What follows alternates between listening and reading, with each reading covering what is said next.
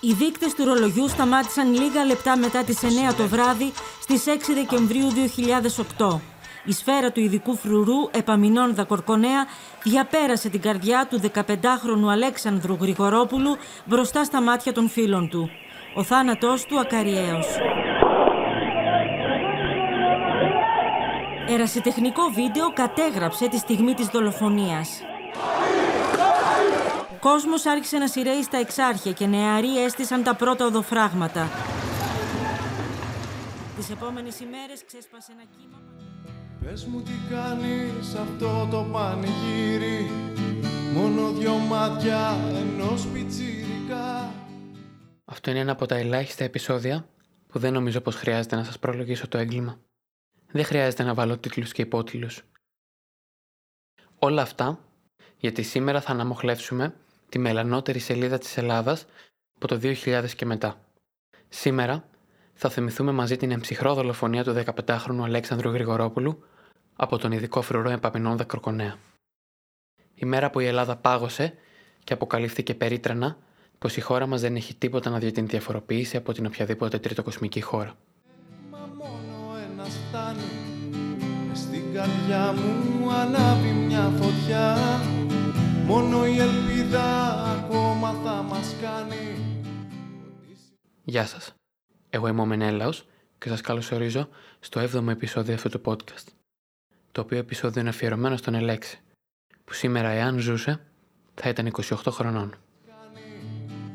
Τι συμβαίνει να μην ξεχνάμε πια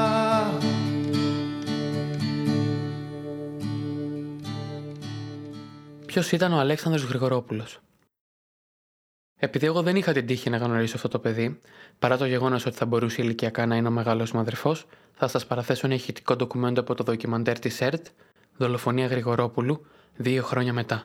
Το χρονικό μιας προαναγγελθή δολοφονίας, το οποίο προβλήθηκε το Δεκέμβριο του 2010 στην ΕΤ, στο οποίο μιλάνε φίλοι και καθηγητές του δολοφονημένου Αλέξανδρου, καταρρύπτοντας τις χιδαίε και ανήλαιες υπόνοιες για το ποιόν του αδικοχαμένου παιδιού. Ε, τον Αλέξανδρο τον γνώρισα στο νηπιαγωγείο. Είμαστε από το νηπιαγωγείο μαζί, στη σχολή Μωραήτη. Ε, και ήμασταν μέχρι τέλος του δημοτικού και ξαναβρεθήκαμε πάλι στην πρώτη λυκείου γιατί ήρθε και εκείνος όθηση. Τον θυμάμαι που καθόταν στο θρανείο του ήσυχα, δεν δημιουργούσε ποτέ φασαρία στο μάθημα. Στο διάλειμμα με τη μουσική του, κοινωνικός να μιλήσει, ούτε φασαρίες να δημιουργήσει, τίποτα. Τον αγαπούσαν όλοι οι φίλοι του, όλες οι φίλες του, οι μαθητές του, οι συμμαθήτριες του. Αλλά πιο σημαντικό δεν τον αγαπούσαν μόνο τα παιδιά, τον αγαπούσαν και οι γονείς τους.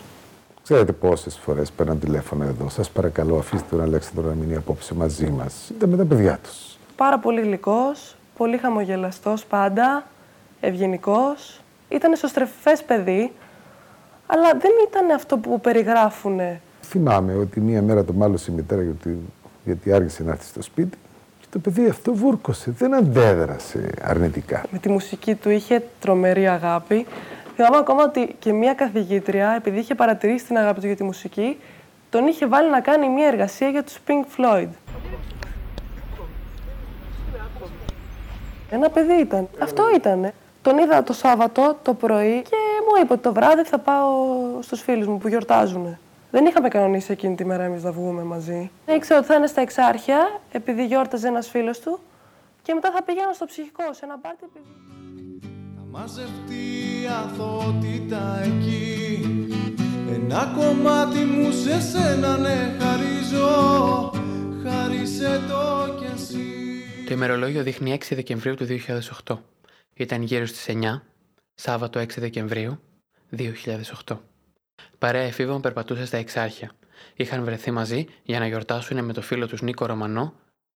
Κάποια στιγμή διαπληκτίστηκε με δύο ειδικούς φρουρούς που επέβαιναν σε πορυπολικό. Το συμβάν φάνηκε ότι έληξε, καθώς οι έφηβοι συνέχισαν το δρόμο τους και οι δύο άντρες διατάχθηκαν να αποσυρθούν από τον τόπο του επεισοδίου. Προς στιγμήν, υπάκουσαν στις εντολές των προϊσταμένων τους, αλλά λίγο μετά επανήλθαν πεζοί στην οδό Τζαβέλα, όπου βρισκόταν η παρέα των νεαρών και απέτησαν το λόγο από τους έφηβους. Ο απομεινώντα Κορκονέας έβγαλε το όπλο του και πυροβόλησε έναν από τους έφηβους. Αυτός ήταν ο Αλέξανδρος Γρηγορόπουλος. Έπεσε αιμόφυρτος. Διακομίστηκε στον Ευαγγελισμό, αλλά ήταν αργά, καθώς οι γιατροί μπόρεσαν μόνο να διαπιστώσουν το θάνατό του. Αμέσως μετά, οι δύο ειδικοί φρουροί ενημέρωσαν ως όφυλαν την υπηρεσία τους για το συμβάν, αναφέροντας ότι δέχθηκαν επίθεση με πέτρες και μπουκάλια από τους νεαρούς. Είναι και στο σενάριο που διακινεί η αστυνομία τις πρώτες ώρες, μάλιστα. Στις ανακοινώσεις της, κάνει λόγο για τον εξωστρακισμό της φέρα που προκάλεσε το θάνατο του νεαρού παιδιού. Οι δύο ειδικοί φρουροί συνελήφθησαν και τέθηκαν σε διαθεσιμότητα, όπως και ο διοικητής του αστυνομικού τμήματος εξ στη δύναμη των οποίων άνοικαν. Στην πρώτη τους κατάθεση, ο δράστης, επαμεινώντας Κορκονέας, υποστήριξε ότι πυροβόλησε τρεις φορές, δύο στον αέρα και μία στο έδαφος. Οι αυτόπτες μάρτυρες όμως τον διέψευσαν, καθώς κατέθεσαν ότι πυροβόλησε σε ευθεία βολή κατά την πλευρά των νεαρών, οι οποίοι δεν προκάλεσαν τους αστυνομικούς ούτε λίγο. Θα μαζευτεί η αθότητα εκεί Ένα κομμάτι μου σε σένα ναι χαρίζω Χάρισε το κι εσύ Μαθαίνουμε μάλιστα από το συνήγορο υπεράσπισης της οικογένειας Γρηγορόπουλου πως οι δύο αστυνομικοί είχαν λάβει κλίση και είχαν διαταχθεί να μεταβούν άμεσα στην οδό Αλεξάνδρας για μια τροχιά παράβαση, όπως θα ακούσετε και στο ηχητικό ντοκουμέντο που θα σας παραθέσω. Εξ αρχείων Αλεξάνδρας 72, ένα νησάν γκρι εξταπνέσει πάνω στο πεζοδρόμιο και εμποδίζει τους πεζούς. Ενώ διαβεβαιώνει το κέντρο ότι πηγαίνει για να εκτελέσει την εντολή, δεν πηγαίνει να εκτελέσει την εντολή. Και αντί να βρεθεί στη Λεωφόρο Αλεξάνδρας 72, κάνει βόλτες στο κέντρο των εξαρχείων. Το περιπολικό όμως δεν πήγε ποτέ στη λεωφόρο Αλεξάνδρας, αλλά χωρίς να ειδοποιήσει το κέντρο, έκανε βόλτα στα εξάρχεια, φτάνοντας στη συμβολή των οδών Ζωοδόχου Πηγής και Τζαβέλα.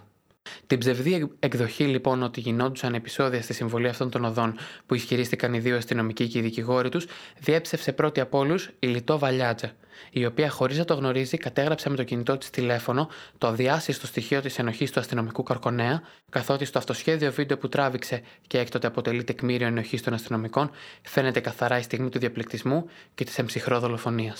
Παρακάτω, θα σας παραθέσω ένα απόσπασμα που εμένα προσωπικώς με θύμωσε, με λύγησε, με έκανε να ιδιάσωση θέμελα και αυτό είναι το κομμάτι όπου η Λιτό, η κοπέλα που τράβηξε το βίντεο, μιλάει για τη στιγμή της δολοφονίας, ο δικηγόρος της οικογένειας παρουσιάζει τα στοιχεία της δολοφονίας και ένας αυτόπτης μάρτυρας, ο Γιώργος Καράτερος, που καταθέτει την εμψυχρό δολοφονία. Κατευθείαν και πήρα τη κάμερα που είχα πάνω στο τραπέζι μου και βγήκα στο μπαλκόνι. Ε, ακούω κάποιους διαπλεκτισμού, γυρνάω πίσω ε, και εκείνη τη στιγμή ε, πέφτει μια κρότου λάμψης, χειρομοβίδα κρότου λάμψης. Κοίταξα κάτω και δεν υπήρχε ούτε κόσμος πόλης, ούτε κάποια φασαρία γινότανε. Και απλά δεξιά μου, στην ε, Ζωτόχου Πηγής και Τζαβέλα, ήταν ένα περιπολικό σταματημένο. Το περιπολικό ε, στάθηκε εκεί για δύο λεπτά και έφυγε και εγώ παρέμεινα στο μπαλκόνι με την κάμερα στο χέρι, την οποία δεν την είχα ανοίξει ακόμα γιατί δεν υπήρχε κάτι να τραβήξω. Γυρίζουν, φεύγουν από εκεί. Δεν πάνε ούτε τότε στην Αλεξάνδρεια. Γυρίζουν την Αβαρίνου, σταματάνε στην Χαριλάου Τρεκούπη 37, μπροστά στον ειδικό φρουρό που είναι βάρδια για τα δεύτερα γραφεία του Πασόκ που βρίσκονται στην περιοχή, δεν τον ενημερώνουν για τίποτε, κατεβαίνουν και οι δυο τους από το περιπολικό, γυρίζουν με τα πόδια πίσω Μόνο λίγα λεπτά αργότερα, δύο-τρία λεπτά, δεν ξέρω, είδα έκπληκτη τους δύο αστυνομικούς να, να έρχονται με τα πόδια και ξαφνιάστηκα. Δεν περπατάγανε απλά στο δρόμο, είχαν σκοπό. Ερχόντουσαν να κάνουν κάτι τέλος πάντων. Το καταλαβαίνει κανείς, νομίζω, το περπάτημα. Ε, και τότε πάτησα το ρεκ.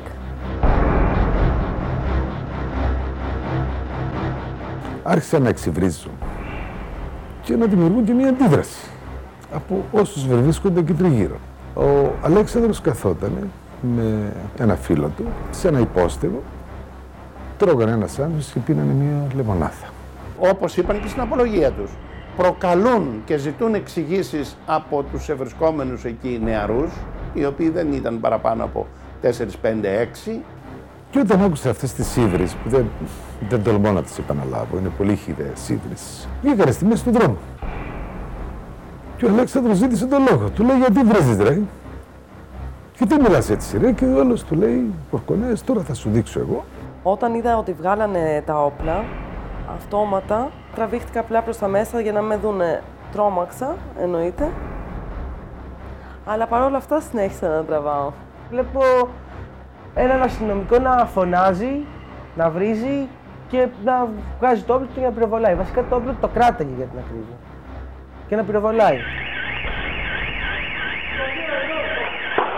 Τι μαλάκας είναι ρε, είναι μαλάκες ρε.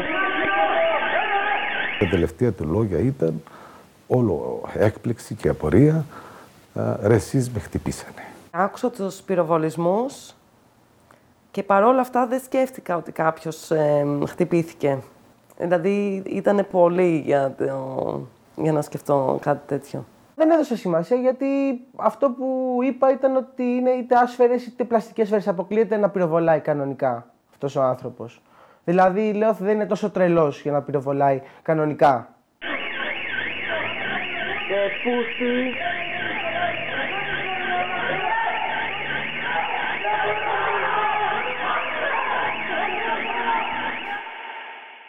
Έπειτα, ο βασικός σκοπός των αστυνομικών ήταν να δημιουργήσουν ψευδείς εγγραφές στον ασύρματο, ώστε να υποστηρίξουν τη δήλωσή τους ότι δίθεν τάχα μου τάχα μου δέχτηκαν επίθεση και μοιραία αμήνθηκαν καταλήλως. Εδώ θα ακούσουμε πάλι ηχητικό ντοκουμέντο, όπου η επίσης συνήγορος της οικογένειας Ζωή Κωνσταντοπούλου και πρώην πρόεδρος της Βουλής μιλάει για τις αμέσως επόμενες ώρες της δολοφονίας και πράξης των δολοφόνων αστυνομικών. Το απόσπασμα αυτό λυγίζει ακόμα και άκραδου ανθρώπους. Η άμεση και αντανακλαστική αντίδρασή τους ήταν να δημιουργήσουν ψευδείς εγγραφές στον ασύρματο για να δικαιολογήσουν εκ των υστέρων την πράξη τους και το πρώτο που από την πρώτη στιγμή είχαν στο μυαλό τους, όπως πάλι οι ίδιοι ομολόγησαν, ήταν η ένορκη διοικητική εξέταση που θα ακολουθούσε. Διότι μέχρι εκεί έφτανε βέβαια η ε, προσδοκία τους. Μέχρι μία ένορκη διοικητική εξέταση για μια δολοφονία. Πού δεχτήκατε επίθεση; Πού δεχτήκατε επίθεση όχι με εξαρχείο. Όχι με τον εξαρχείο μας λαμβάνετε, πατήστε μας. Για μισή ώρα μετά τη δολοφονία, το κέντρο άμεσης δράσης εκλυπαρεί τους κατηγορουμένους να, την, να το ενημερώσουν.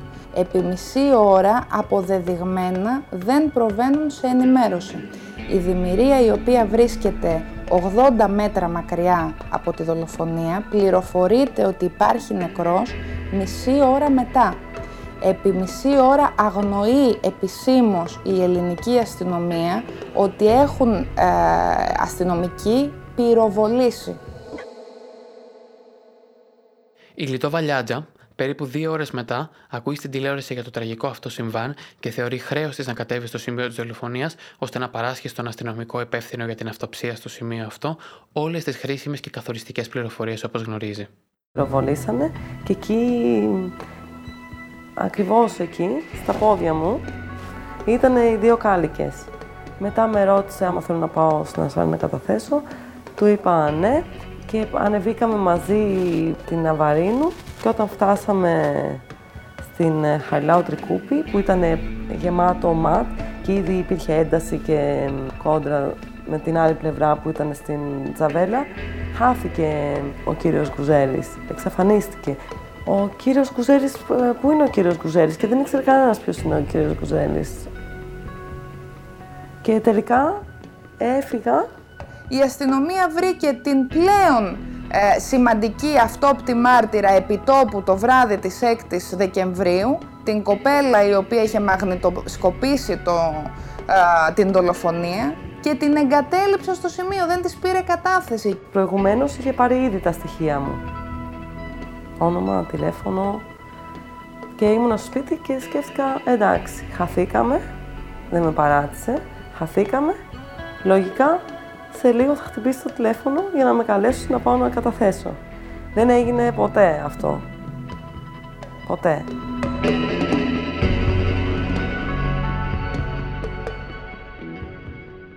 Αλλά βέβαια, αυτό θα ήταν πολύ ζημιογόνο για τον αστυνομικό τμήμα και για την Ελλάδα εν γέννη. Δηλαδή, η δολοφονία ενός άοπλου 15χρονου από ένοπλο αστυνομικό.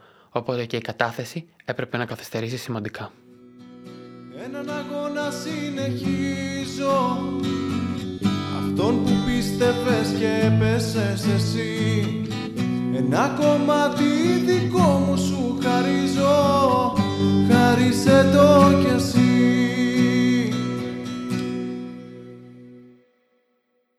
Όπως ακούμε και στη συνέχεια του ντοκιμαντέρ, η κατάσταση, Πλέον είναι άκρος γελία, καθώς οι δύο δολοφόνοι Κορκονέα και Σαραλιώτης κινούνται ελεύθεροι, δεν έχουν συλληφθεί, δεν τους έχει γίνει μεταγωγή σε αστυνομικό τμήμα, δεν τους έχει γίνει καν αλκοτέστ, παρά το γεγονός ότι δύο ώρες πριν εκτέλεσαν ψυχρό ένα 15χρονο παιδί. Μάλιστα, διενεργήθηκε τεστ για πυρίτιδα στα χέρια τους, αφού πρώτα είχαν πάει τουαλέτα να ξεπλύνουν την πυρίτιδα. Η επόμενη μέρα.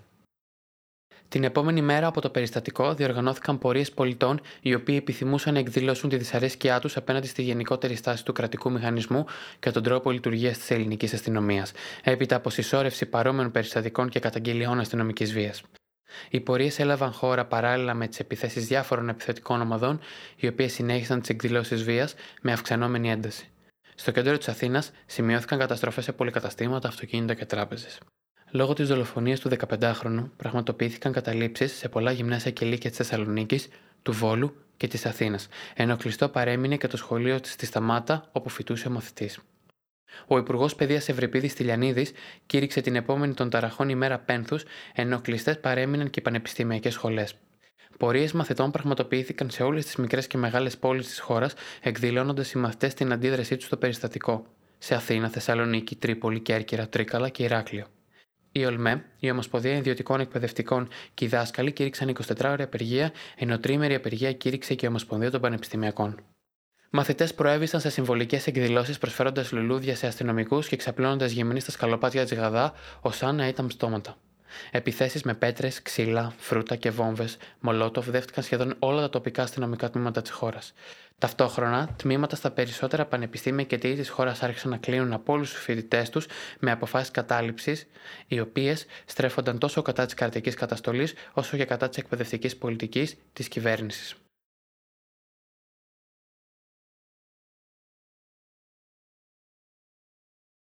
Εκτός Ελλάδας, επεισόδια έγιναν στη Λευκοσία, όπως επίσης και στην Πάφο στις 8 Δεκεμβρίου.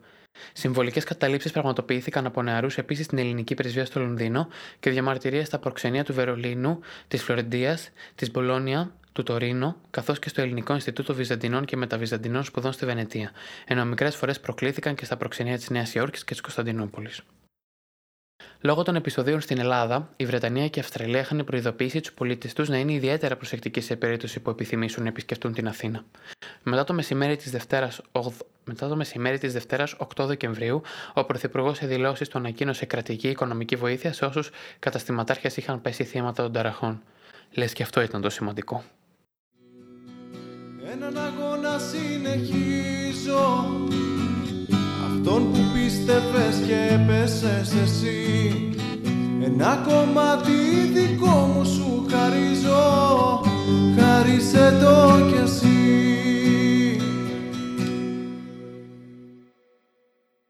Η δίκη. Η δίκη της υπόθεσης ορίστηκε για τις 15 Δεκεμβρίου 2009 στο μεικτό ορκωτό δικαστήριο Χαλκίδας για λόγους ασφαλείας. Ύστερα από αντίδραση τοπικών φορέων, ο Άριος Πάγος μετέφερε τη δίκη στην Άμφισα και όρισε την έναρξη της διεξαγωγής την 20 Ιανουαρίου 2010. Η αγροματική διαδικασία διήρξε σχεδόν 10 μήνες και χρειάστηκαν συνολικά 84 συνεδριάσεις για να εκδώσει το δικαστήριο την απόφασή του. Θέλω εδώ να σας παραθέσω μια μαρτυρία από το συνήγορο της οικογένειας, τον Νίκο Κωνσταντόπουλο, που αφορά στη γιαγιά του αδικοχαμένου μικρού Αλέξανδρου, που με έκανε να δακρύσω αρκετές φορές όταν το άκουσα.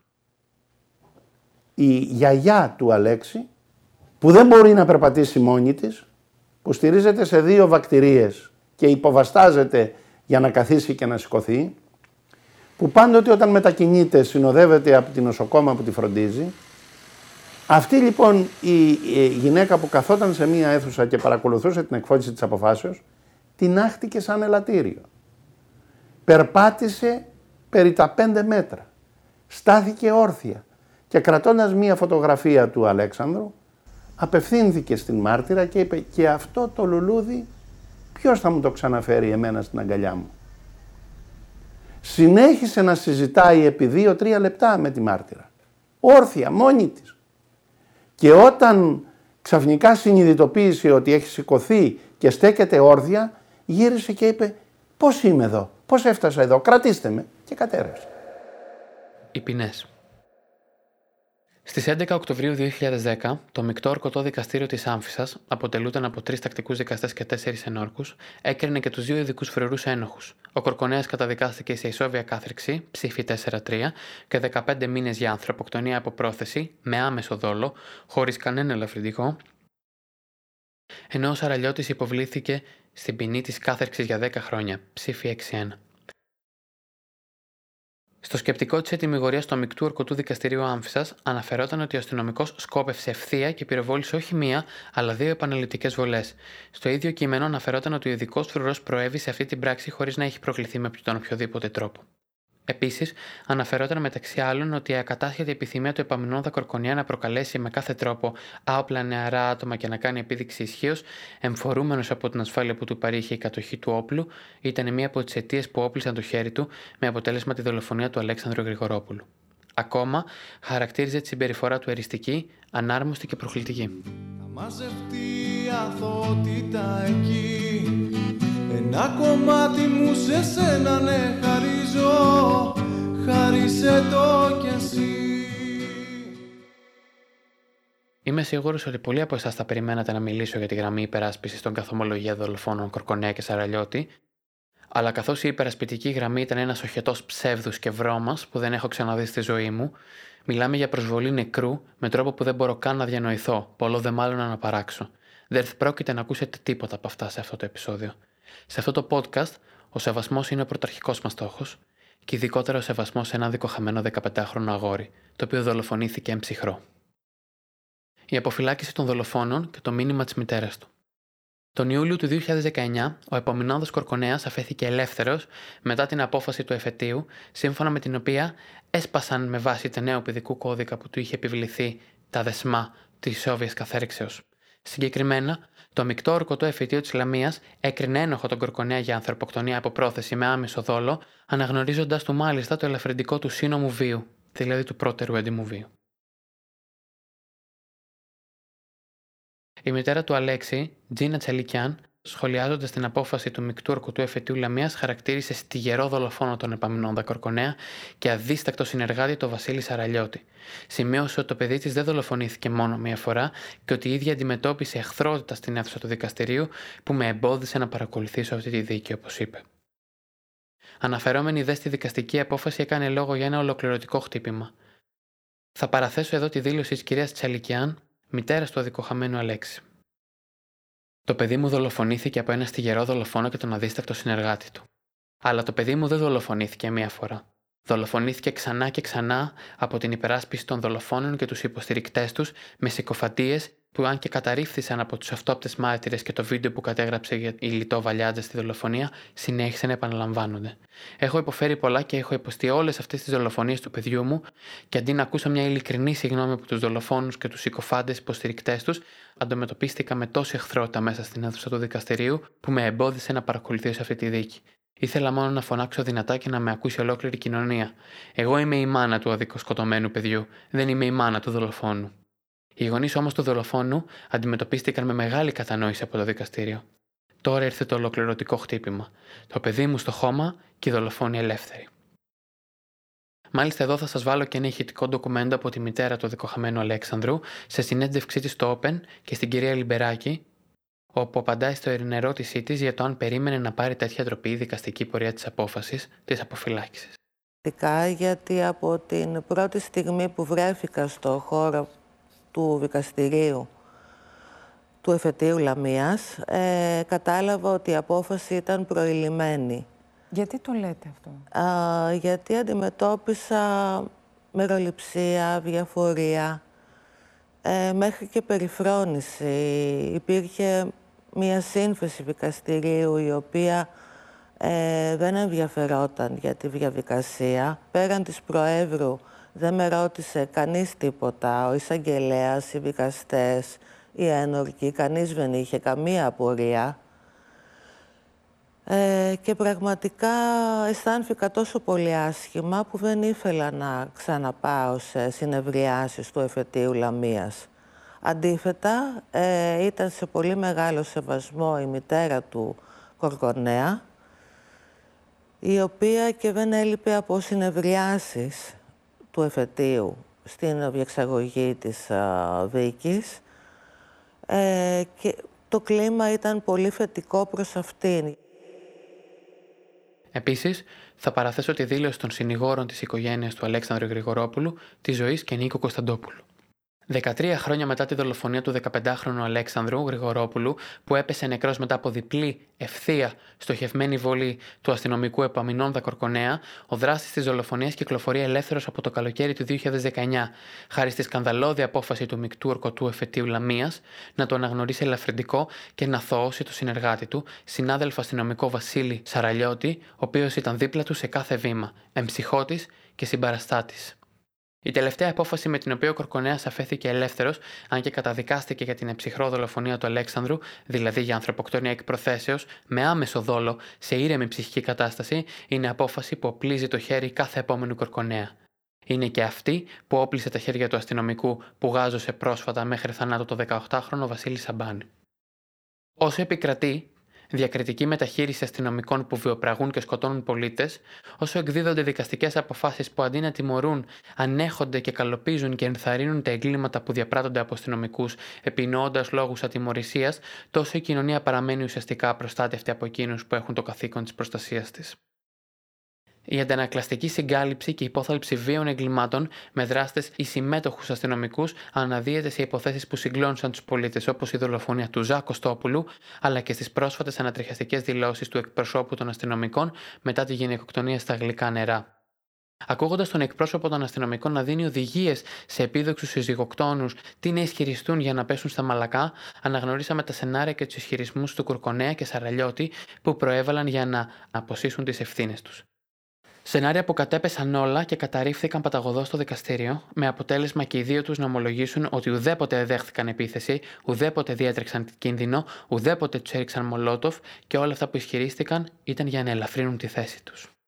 Στο σημείο αυτό θα ήθελα να σας παροτρύνω να δείτε και εσείς το ντοκιμαντέρ της ΕΡΤ Δολοφονία Γρηγορόπουλου, δύο χρόνια μετά το χρονικό μιας προαναγγελθή δολοφονίας, το οποίο προβλήθηκε όπως είπαμε το 2010 στην ΕΡΤ, και το link θα το βρείτε στα social media μας, παπάκι κλίματα που συγκλώνησαν.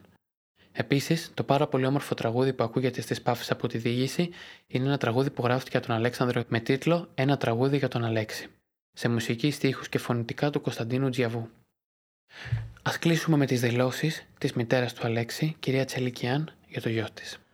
Ξέρετε πολλούς αντιεξουσιαστές που περιμένουν να τους πάρει η μαμά τους με το αυτοκίνητό της στις 9 το βράδυ από το κέντρο της Αθήνας. Μπορεί να αποδοθεί στο παιδί αυτό ο χαρακτήρας του αντιεξουσιαστή. Παιδί απόλυτα δεμένο με τη μητέρα του, πονόψυχο, φιλήσυχο, αρκετά πλέον οι διαστρεβλώσεις γύρω από την προσωπικότητά του και την ιστεροφημία του. Μέχρι εδώ. Τι θα θέλατε να δείτε αύριο, θα θέλατε να δείτε κόσμο συγκεντρωμένο ειρηνικά, να τιμά τη μνήμη του παιδιού σας, θα θέλατε ησυχία, ούτε καν αυτό, δηλαδή τι είναι αυτό που θα θέλατε να δείτε; Θα ήθελα να γίνεται ένα ετήσιο μνημόσυνο του Αλέξανδρου για τον άβικο χαμό του, ειρηνικό. Αυτό λοιπόν ήταν το 7ο επεισόδιο από τη σειρά με τίτλο «Εγκλήματα που συγκλώνησαν». Εύχομαι να σας άρεσε. Εύχομαι όσοι μας ακούτε για πρώτη φορά να μείνετε στην παρέα μας, να μας ακολουθήσετε στο Spotify, Apple και Google Podcast και να μας κάνετε follow στο Instagram. Παπάκι εγκλήματα που συγκλώνησαν. Και αν έχετε οποιαδήποτε απορία ή θέλετε να ακούσετε για κάποια υπόθεση συγκεκριμένα, να μας στείλετε μήνυμα στο info εγκλήματα που συγκλώνησαν.gr και requests εγκλήματα που συγκλώνησαν.gr. Μέχρι την επόμενη φορά να είστε ασφαλείς.